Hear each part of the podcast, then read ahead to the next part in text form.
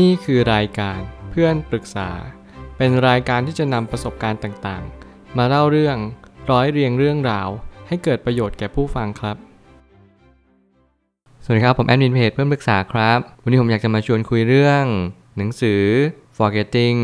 the Benefits of Not Remembering ของ Scott A. Small จริงๆ แล้วการที่เรามีการหลงลืมในชีวิตเนี่ยมันเป็นเรื่องปกติมากๆ ซึ่งผมก็เป็นคนหนึ่งที่หลงลืมบ่อยมากๆ คนหนึ่งเหมือนกัน ด้วยความที่ผมเนี่ยเป็นคนที่ค่อนข้างที่จะชอบเน้นย้ำอะไรบางอย่างมากๆ นั่นหมายความว่าทุกครั้งที่ผมเน้นย้ำอะไรบางอย่าง นั่นหมายถึงว่าผมกำลังจะจดจำสิ่งเหล่านั้นอย่างหนักแน่นเลย และอะไรที่ผมไม่ค่อยเน้นย้ำนั่นอาจจะหมายถึงว่าผมไม่ได้มีความตั้งใจจริงในการที่อยากจะจดจำมัน สิ่งเหล่านี้เป็นสิ่งที่เราค่อยๆเรียนรู้ไปเรื่อยๆ ในชีวิตว่าการหลงลืมเนี่ยเป็นส่วนหนึ่งของความทรงจำ เราไม่ได้เป็นอัลไซเมอร์หรือเราไม่ใช่เป็นโรคสมองเสื่อม แต่แน่นอนสิ่งเหล่านี้มันก็ส่งผลต่อโรคเกี่ยวกับความทรงจำในอนาคตสื่อไป แต่แล้วการที่เราเรียนรู้เรื่องราวเหล่านี้ ผมเชื่อว่ามันทำให้เราได้เรียนรู้สิ่งหนึ่งว่า ใครที่เป็นคนขี้ลืมนั่นหมายความว่าคุณอาจจะมีโอกาสที่จะสามารถสร้าง capacity ในสมองได้มากกว่าคนอื่น รวมไปถึงใครที่จดจำตามที่ใจเราสั่งได้เลยเนี่ยก็อาจจะมีโอกาสที่จะพัฒนาสมองได้ไกลกว่าคนอื่นเช่นเดียวกัน สิ่งเหล่านี้เป็นสิ่งที่ เราค่อยเล็งเห็นไปเรื่อยว่า สมองนี้ทำหน้าที่เหมือนพลาสติก เพื่อจะจดจำบางสิ่ง แล้วก็ลืมบางสิ่งเสมอ แต่แล้วการที่เราเติบโตมากขึ้นเรื่อยๆ เราก็จะจดจำบางสิ่งที่ไม่ดี แล้วเราก็จะเลือกลืมบางสิ่งที่ดีไป สิ่งเหล่านี้เป็นสิ่งที่สมควรหรือเปล่า ผมไม่ตั้งคำถามขึ้นมาว่า สมองถูกสร้างมาเพื่อให้จดจำแต่หากเราจดจำทุกเรื่องในชีวิต เราจะไม่สามารถทำอะไรกับชีวิตได้เลย เพราะข้อมูลมีดีมีเสียเสมอ แน่นอนมนุษย์เกิดมาเพื่อ มีความทรงจำความทรงจำนี้ทำให้เราได้เรียนรู้ประสบการณ์ในอดีตได้มากกว่าเดิม เราสังเกตว่าทำไมมนุษย์ถึงมีความทรงจำที่นานพอสมควร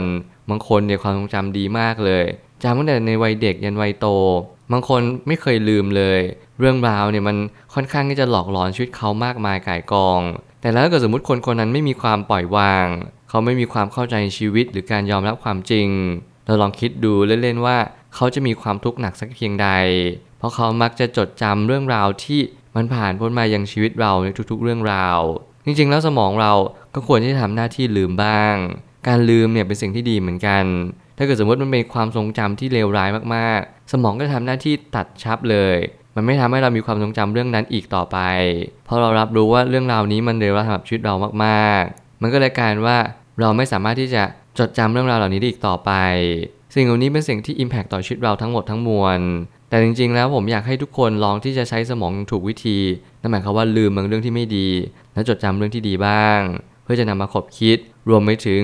การให้เราจำเรื่องไม่ดีเนี่ย ขอให้คุณจำในแง่มุมของการขบคิด แล้วก็ไตร่ตรองมัน หาทางออกของชีวิตว่า ถ้าเกิดสมมติเราเจอเรื่องราวแบบนี้อีก เราจะทำยังไงดี รวมถึงช่วยเหลือคนอื่นในเรื่องราวที่คล้าย ๆ กับเรา ก็ได้เหมือนกัน หากการลืมบางสิ่งเพื่อการจดจำสิ่งที่สำคัญกว่า มันคือหน้าที่ของการลืมเช่นกัน เราจึงจำเป็นต้องลืมบ้าง มันเป็นสิ่งที่ดีเหมือนกัน และนี่คือสิ่งที่เราต้องเล่นแร่แปรธาตุมากขึ้น ในความทรงจำสมองมีหน้าที่จดจำเพื่อให้เรานำข้อมูลนี้มาไตร่ตรองและขบคิดกับมัน แต่ถ้าเราไม่ได้ทำหน้าที่นั้น สมองนั้นก็คงจะไม่จำเป็นอีกต่อไป ในการให้เราจะเก็บความทรงจำนั้น เอาไว้ในสมองอีกต่อไป สมองก็จึงทำหน้าที่ลืม เพื่อจะปลดปล่อยความทรงจำนี้ และเอาความทรงจำอื่นเข้ามาแทนที่ ถ้าเกิดสมมุติสมองเนี่ยทำหน้าที่เหมือนฮาร์ดดิสก์หรือว่าแฟลชไดรฟ์นั่นหมายความว่ามันอาจจะเป็นพื้นที่ที่มันมี limit พอสมควร แต่แล้วมันก็ผ่านล่วงเลยเวลาที่เราดูเหมือนว่ามันไม่ค่อยจะมีอะไรที่ถูกลบไปเลย พอเรามองย้อนกลับมาเราจะรู้ว่าบางครั้งเนี่ยเราลืมอะไรไปเยอะมากๆ เราลืมสิ่งที่สำคัญที่สุด เราจะจดจำสิ่งที่ไม่สำคัญเลย นี่แหละคือความเป็นจริงของสมองว่าสมองทำหน้าที่จดจำอย่างเดียว แต่แล้วถ้าเกิดสมมติเราอยากจดจำอะไรมากขึ้น เราอยากฝึกสมองให้มีความทรงจำที่ดีเลิศ เราจงเป็นคนที่ลืมบ้างในบางเรื่อง การที่เราปล่อยวาง การที่เรายอมรับความจริง การให้เรามีสติอยู่กับปัจจุบัน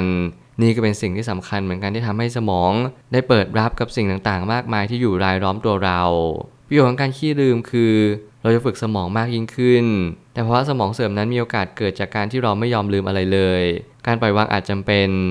และแน่นอนว่าการปล่อยวางก็เป็นส่วนหนึ่งของการที่เราเพิ่มพื้นที่สมองเหมือนกัน การทำสมาธินั่งสมาธิตามการฟังธรรมอยู่เนืองๆสิ่งเหล่านี้เป็นสิ่งที่ผมแนะนำอย่างยิ่งสำหรับใครก็ตามที่เรามีความทรงจำอันหนาแน่น เป็นคนวิตกกังวลง่ายคิดมาก จดจำเรื่องราวเต็มไปหมดเลยในชีวิต ไม่เคยคิดที่จะลืมเลยสักเรื่องหนึ่งเลย ลูกหลานบอก ใครบอกก็จะเถียงกลับว่า ฉันก็อยากจะจำเรื่องของฉัน ฉันอยากจะจดจำว่าใครทำอะไรฉันบ้างในสิ่งที่ไม่ดี แต่แล้วทุกอย่างในเรื่องราวที่ดีและไม่ดีล้วนบอกกับเราว่าให้เราเรียนรู้เรื่องราวตามความเป็นจริง สิ่งเหล่านี้เป็นสิ่งที่ทำให้เราเรียนรู้ในเรื่องหนึ่งที่สำคัญที่สุดนั่นก็คือ เราสามารถที่จะยืนหยัดต่อสู้ ท่ามกลางความทรงจำได้ ถ้าเรารู้ว่าความทรงจำนี้มันมีคุณค่าสำหรับชีวิตของเรา นี่แหละคือหน้าที่ของสมองที่มันสามารถสั่งการได้เหมือนกัน ถ้าเราฝึกมันอย่างดีเยี่ยม พื้นที่ของความทรงจำ จะแปรผันตรงกันกับพื้นที่ของการลืม หากเราลืมมากเราก็มีโอกาสจำได้มากเช่นกัน สมองจะทำหน้าที่เลือกสรรตามสิ่งที่จิตใจนั้นเรียกร้อง เราต้องยอมรับก่อนว่า สิ่งที่ใจเราเรียกร้องนั้นคือสิ่งหนึ่งที่เรานั้นแสวงหามาในทุกๆวัน นั่นก็คือเราอยากจำในความทรงจำที่ดี เพื่อความทรงจำนั้นที่มันปรากฏเห็นแล้วจิตใจหรือว่าสมองเนี่ยสั่งให้เรารับรู้ว่านี่คือความทรงจำที่ดีและเรามีความสุข ทุกคนก็เลยตามหาแสวงหา ความทรงจำที่ดีกันทั้งชีวิต แล้วเรารู้เปล่าว่าสิ่งที่จะอยู่กับเราทั้งชีวิต ไม่ใช่ผู้คนรอบข้าง แต่เป็นความทรงจำเกี่ยวผู้คนรอบข้างมากกว่า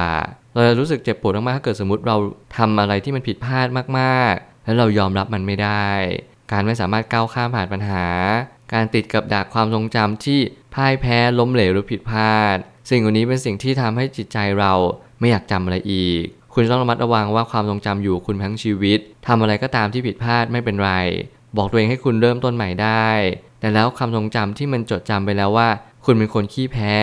คุณไม่เคยสามารถเอาชนะอะไรได้เลย สิ่งเหล่านี้มันเลวร้ายกว่ากันมาก สุดท้ายนี้ทั้งนี้ภาวะสมองเสื่อมเป็นสิ่งที่ผู้สูงวัยเกือบทุกคนประสบพบเจอแน่นอนว่าการหลงลืมจึงเป็นเรื่องธรรมชาติ อย่าไปดึงดันกับการลืม เพราะการลืมคือหน้าที่ของสมองเช่นกัน แล้วการที่เราเรียนรู้สิ่งเหล่านี้ได้มากขึ้น เราก็จะสามารถเข้าใจตระหนักรู้ได้ว่า วันนี้เป็นวันที่ เราสามารถลืมเรื่องราวในอดีตได้เหมือนกัน ผมเชื่อว่าผมเป็นคนหนึ่งที่ผมจำเป็นจะต้องนำวิธีในหนังสือเล่มนี้นำปรับใช้กับชีวิต เพราะผมเป็นคนหนึ่งที่ไม่เคยลืมอะไรเลย แทบไม่เคยลืม ผมจดจำเรื่องบางเรื่องได้นานมากๆ เพราะผมมีความทรงจำที่เน้นย้ำบ่อยๆ เพราะผมอยากที่จะจำมัน ทุกครั้งที่ผมจำผมจะจำเป็นความรู้สึก ส่งต่อเป็นภาพจำแล้วสิ่งเหล่านี้มันทำให้ผมรู้สึกว่าผมก็ติดกับดักกับความทรงจำนี้อยู่ตลอดเวลา แล้วผมก็ยังเชื่อว่าหลายๆคนเนี่ย ก็สามารถที่จะออกจากความทรงจำนี้ได้ ถ้าเกิดสมมติคุณเริ่มมีสติมากขึ้น คุณเริ่มรู้ว่าสิ่งใดที่เป็นข้อมูลที่ดี สิ่งใดที่เป็นข้อมูลที่ไม่ดี คุณจงแยกแยะและจัดสรรให้ดีที่สุด เวลาคุณแก่ตัวไปคุณจะรับรู้ว่า ในความเป็นจริงแล้วชีวิตอาจจะไม่ได้มีอะไรที่ดีที่สุด ไปมากกว่าความทรงจำหนึ่งที่เราทำร่วมกันมา และต่อให้มันเป็นความทรงจำที่ไม่ดีมันก็คือความทรงจำในชีวิตของเรา มันคือครอบครัวของเรา และมันก็คือสิ่งแวดล้อมรอบข้าง ในสิ่งที่มันควรจะเป็น ขอให้คุณระลึกรู้ว่าทุกสิ่งทุกอย่างที่เกิดขึ้นกับคุณมีเหตุผลบางอย่างเสมอ ขอให้คุณเลือกจำในสิ่งที่เป็นประโยชน์จริง ๆ สิ่งที่ไม่ดีก็เป็นประโยชน์ได้เหมือนกัน ถ้าเกิดสมมติคุณนำมาใช้อย่างถูกวิธี ส่วนความทรงจำที่ดีคุณอาจจะเก็บไว้เป็นเมมโมรีในสมอง เพื่อให้คุณรับรู้ว่า นี่เป็นสิ่งที่เป็นส่วนหนึ่งของชีวิตคุณ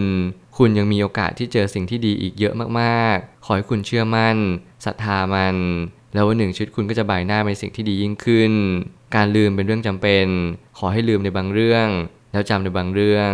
แล้วชีวิตของคุณจะค่อยๆ สบายใจและใจลงใจตามมา ผมเชื่อว่าทุกปัญหาย่อมมีทางออกเสมอ ขอบคุณครับ รวมถึงคุณสามารถแชร์ประสบการณ์ ผ่านทาง